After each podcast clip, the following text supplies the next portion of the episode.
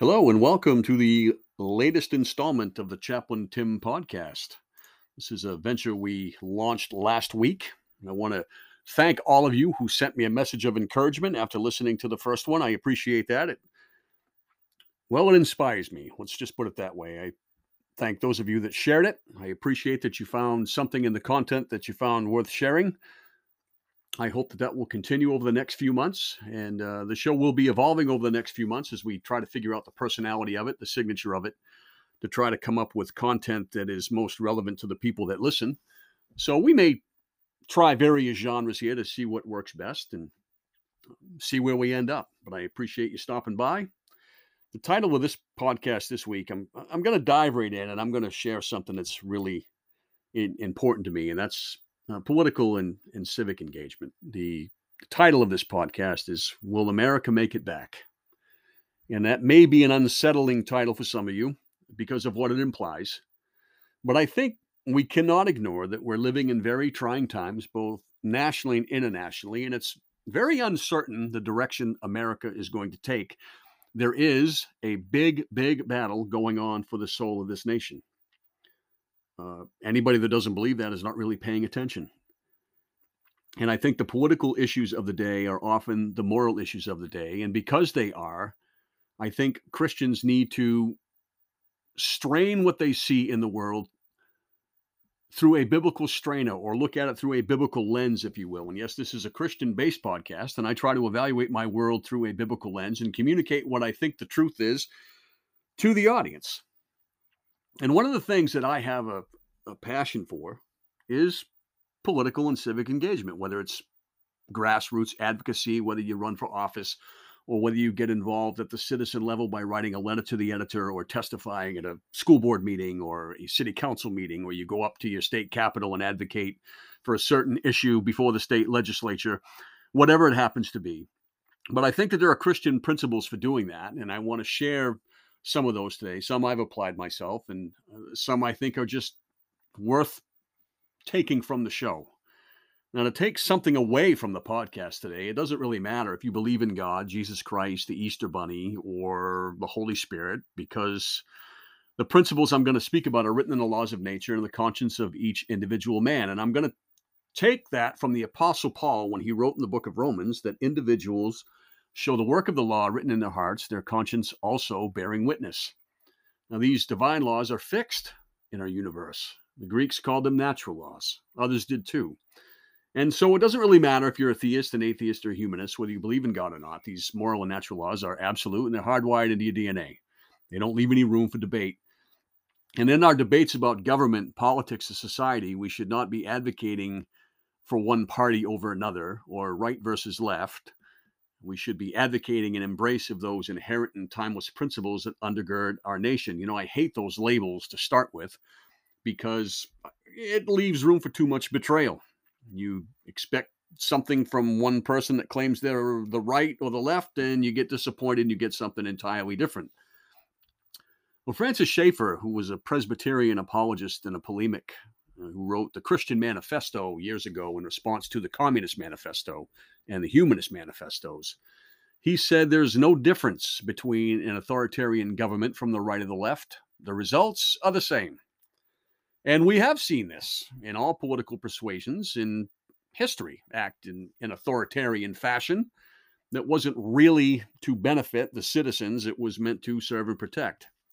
Now, I want to submit that in our government today, there is no such thing as a right or left, a Republican or a Democrat, conservative or liberal. I think those, I don't even know why we use those labels anymore. I look at politicians by and large in the national capital or state capitals, and I, I think if you threw them all into one bag and you shook them up and you pull them out individually, they'd all be the same. But I think there's only good versus evil, right versus wrong, and truth versus deception. And I really think it's that cut and dried. And I know I might sound a little bit militant by saying that, but I really believe that's the truth. And while it's still in our power as Americans to choose good, to choose right, and to choose truth, we must ensure that we do so and do that over party loyalty, personal ideology, and over pragmatism. Back in 1951, there was a Supreme Court case that was decided. And the Chief Justice at the time, Frederick Moore Vinson, said something that has become a foundational philosophical thought in viewing social morality ever since. He said, quote, nothing is more certain in modern society than the principle that there are no absolutes. Time magazine thought that sentiment was great, praised it. No surprise to those of us who know the media. The attempts to drum this philosophical thought into us comes from all directions and mediums movies, music, social media, social studies in our school systems, ad nauseum. And it's said that truth now varies from person to person. What may be right for you may not be right for me. That kind of thought's even celebrated today. I think we define it as woke or progressive. And we accept things now as true that would have been considered vulgar or offensive a generation ago. I'll let you look back into any news story and you you find out what I mean by that. The very essence of society's concept of truth has changed so much so that the Oxford Dictionary added a new word in 2016. It was their word of the year, post-truth. And it's an adjective and it's defined this way: relating to or denoting circumstances in which objective facts are less influential in shaping public opinion than appeals to emotion and personal belief. Interesting. Now, I'd offer my own opinion and say I think that extends virtually to any field that we like, whether it's politics, sociology, education, medicine, etc. And further, any ideology can use that adjective against their ideological opponents. And the word's dangerous, really, because since every ideology believes they're the right one, morality becomes relative to ever vacillating standards of truth. And the result of that is constant ideological strife, and division that just spreads like an aggressive cancer through our politics, our belief systems, our churches, our schools, everywhere, even our families, which I think weakens the strongest adhesive of the social fabric of the nation. Now, this is a moral relativism that we cannot abide in a free society, and any society that does abide it won't be free very long. We cannot have a freedom without a firm foundation, or we'll have a freedom that leads to chaos, anarchy, a complete breakdown of society. And a freedom without foundation is not really freedom at all. The word for that is licentious, which is defined as using license, indulging freedom, there's that word, to excess, but it's unrestrained by law or morality. It exceeds the limits of law or propriety. This type of freedom empowers hedonism, which is that simple belief that pleasure or the absence of pain is the most important principle in determining the morality of a potential course of action. You do what you think is right, and consequences be damned, and be damned to those people it affects. The notion of freedom today is being used to defend hedonism and any chaos it brings with it. You look at the riots of 2019, 2020, which burned down neighborhoods and businesses. What'd they call that? Freedom to protest? That's what they said. That's a great example of what I just illustrated. Now, the moral absolutes must serve as the foundation of our government and our society if it's going to work. And I believe that there are two sets of values driving the political discourse today. Those are the ever shifting values articulated in the statement of Justice Vinson and the absolutes that are anchored in the sacred text of the Bible and revealed in our natural laws, the absolutes that serve as the foundation and anchor of our system of government, the guardian of individual liberties, as expressed by Thomas Jefferson in the Declaration of Independence, and even Ulysses S. Grant, that great Union general who defeated the Confederacy and ended the scourge of slavery and later became president. He said, Hold fast to the Bible as the sheet anchor of your liberties, write its precepts in your hearts, and practice them in your lives. George Washington, in his farewell address in 1796, said of all the dispositions and habits which lead to political prosperity, a strong nation, a little ad libbing by me, religion and morality are indispensable supports. In vain would that man claim the tribute of patriotism who should labor to subvert these great pillars of human happiness these firmest props of the duties of men and citizens, the mere politician, equally with the pious man, ought to respect and cherish them.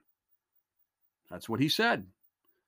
You don't find these moral supports in any particular party. Washington hated political parties. And they're found within, in our conscience, placed there by a divine lawgiver. The responsibility to cherish the principles of morality and religion, Washington said, is not just the responsibility of the politician. It falls on the pious man. Well, who is that? Well, it's we the people. We are the pious man. It's our duty, each one of us, to exercise that conscience when we engage with our government, whether it's in the voting booth, a school board meeting, or conversations with our elected officials. We are the government. The Constitution reads, We, the people of the United States. It's our responsibility as pious and moral people to protect it, to fight for it, and to elect those who will stand with us to do the same, regardless of their party.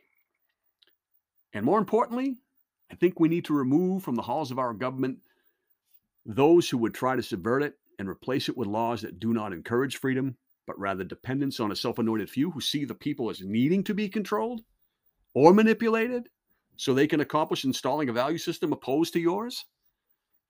Our government is full of people who are trying to do this, and they're out in the open about it.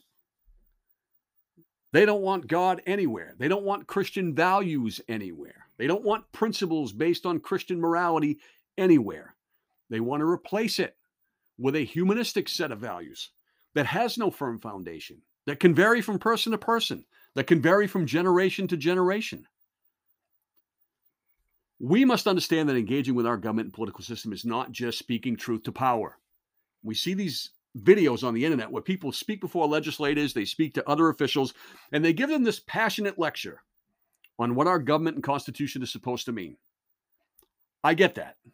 I appreciate the passion. I even appreciate the sentiments of the videos that I see, and I even find them to be largely true.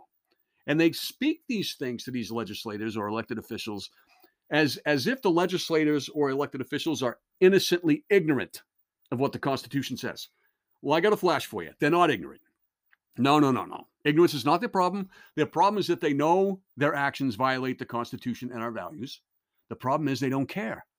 And they're going to keep pushing the boundaries. They're going to keep changing it. They're going to keep going against it until somebody stops them. That Constitution is only as strong as the resolve of the men sworn to uphold it, or entrusted to defend it, or have a passion to defend it. They are opposed to our present government and system of values, and they're looking to replace it. That's it. It's that simple. They're even admitting it. They want to do away with it. The, con- the Constitution is outdated. It needs to go. We need to rewrite it. We need to do something else. These people are subject to the whims of a fallen nature. And that nature doesn't regard divine or moral absolutes at all. There is no belief in God. There is no fear of God. There is no respect for biblical principles. They just want to do away with them. These politicians don't need to be educated. Okay? They need to be exposed and replaced by someone who shares the values that birthed and preserved this country.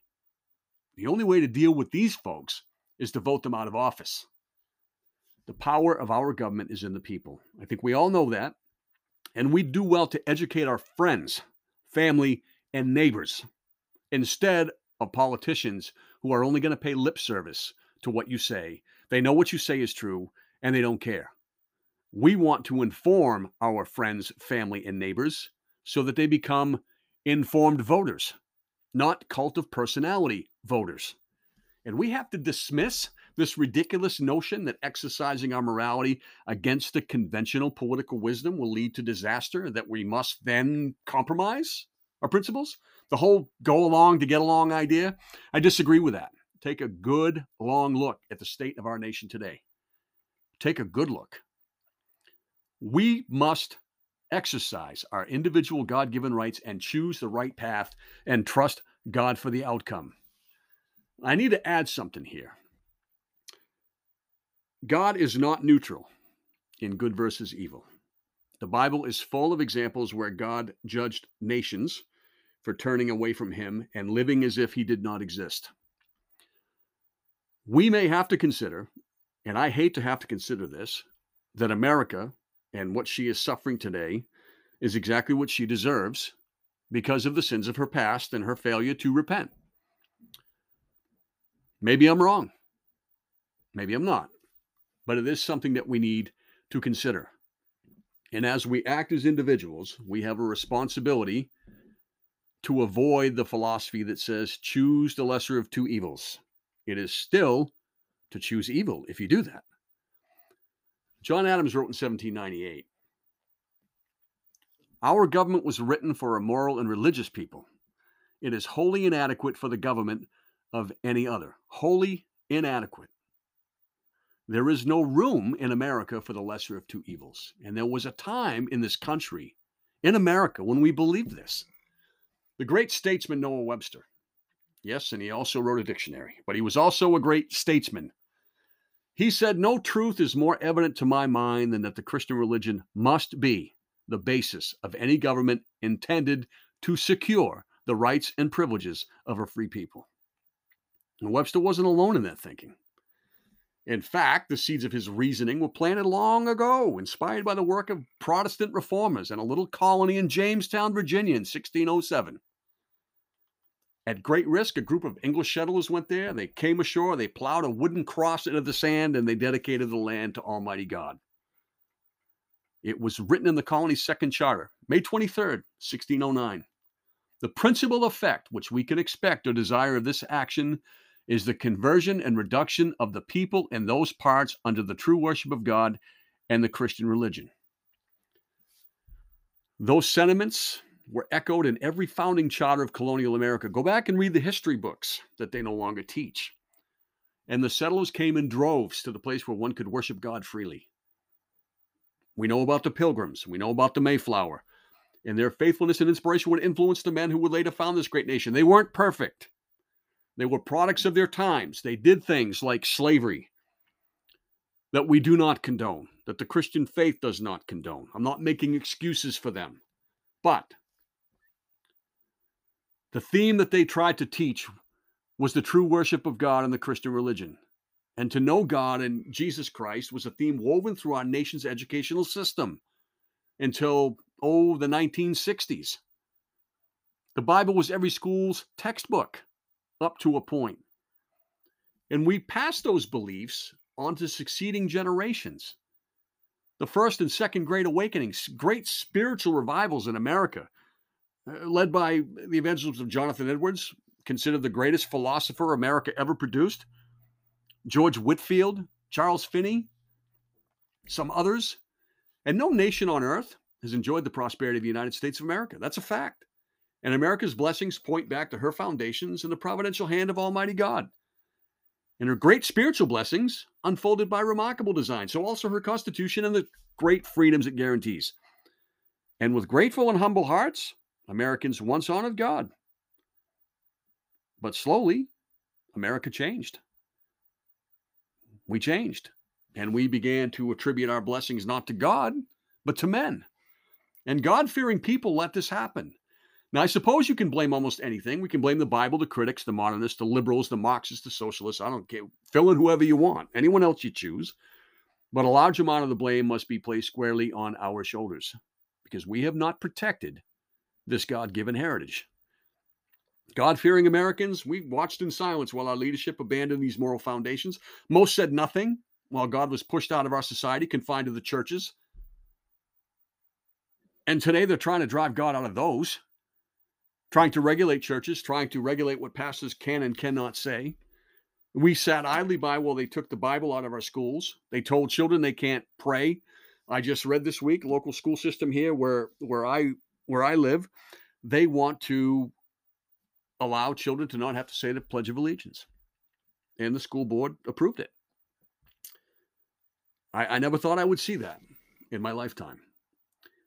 We stood silent and we let them all say we don't need God anymore. We can do it ourselves. And for some reason, for some reason, became taboo to bring the values we learned into our churches and were passed down from our forefathers into the halls of our government. And our religion and politics were so interwoven at one time that Alexis de Tocqueville and Democracy uh, in America, you can read that book. I've I've vetted it. I've seen it. I know the quote is there. He said that in America, religion was indispensable to the maintenance of Republican institutions. Indispensable? Know what that means? It means Republican institutions will not survive without it. And we are seeing the evidence with our crumbling foundations all across this country. And there was a time in America where we looked to our houses of worship for guidance. I go back to 9 11 and the church attendance that spiked in the weeks after that event, because that's where Americans historically had gone when faced with great difficulty or tragedy or, or things like that. We used to go to our houses of worship for guidance, for comfort. But today, churches don't speak with a moral voice to the political issues. They don't speak out against corrupt leaders. They don't endorse political candidates who support a certain value system which we all embrace. We've let the government intimidate them into silence, denying our citizens a much needed moral compass. If ever there was a time we needed a moral compass, it's now. And we replaced it instead with a vacillating standard based on whatever direction the prevailing political wind is blowing. Watch any politician change their mind depending on which way the political wind is blowing.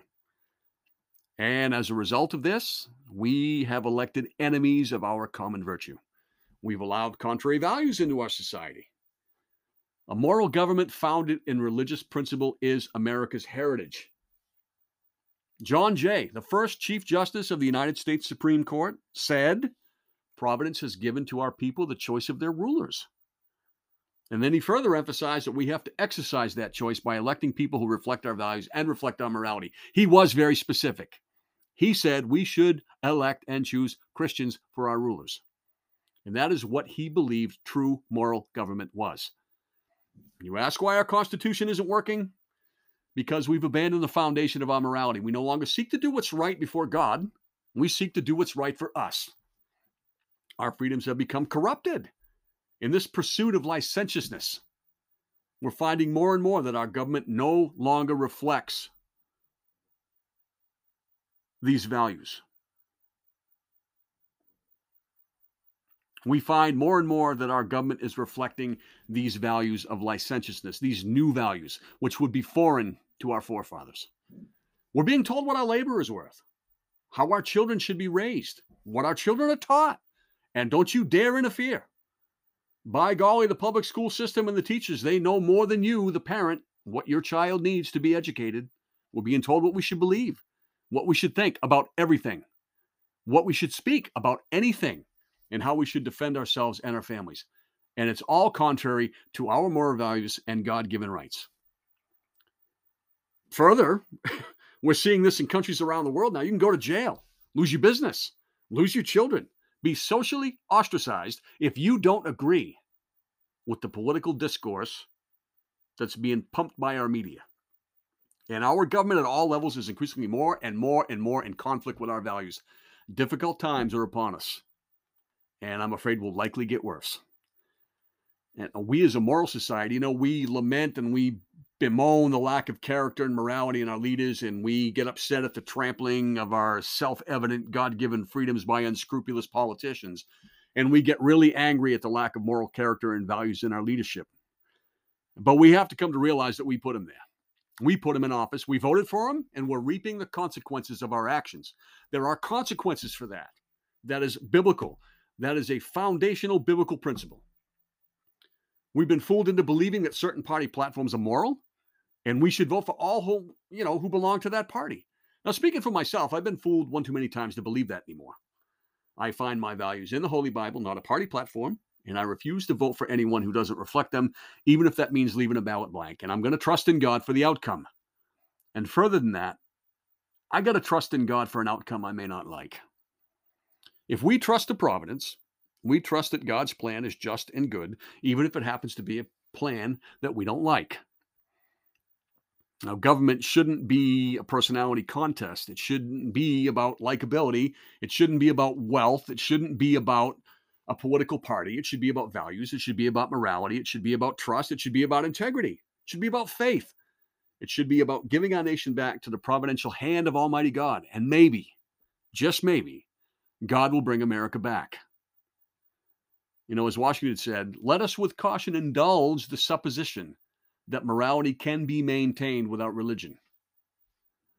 Whatever may be conceded to the influence of refined education on minds of peculiar structure, reason, and experience both forbid us to expect that national morality can prevail in the exclusion of religious principle. Now, it's these principles which made our country great and free, and it's these principles to which we must return. Now, I want to thank you for listening to this installment of the Chaplain Tim podcast. You can subscribe to my podcast on Apple Podcast. It's there now. I got approved for that a few days ago. It's on Spotify or on Anchor, and you can visit my page on Facebook. I want to thank you for stopping by today. Uh, if you enjoyed the podcast, feel free to send me a note and let me know. Feel free to share this with your friends and any other wisdom you gleaned from it. Until next time, God bless you, and you have a great day.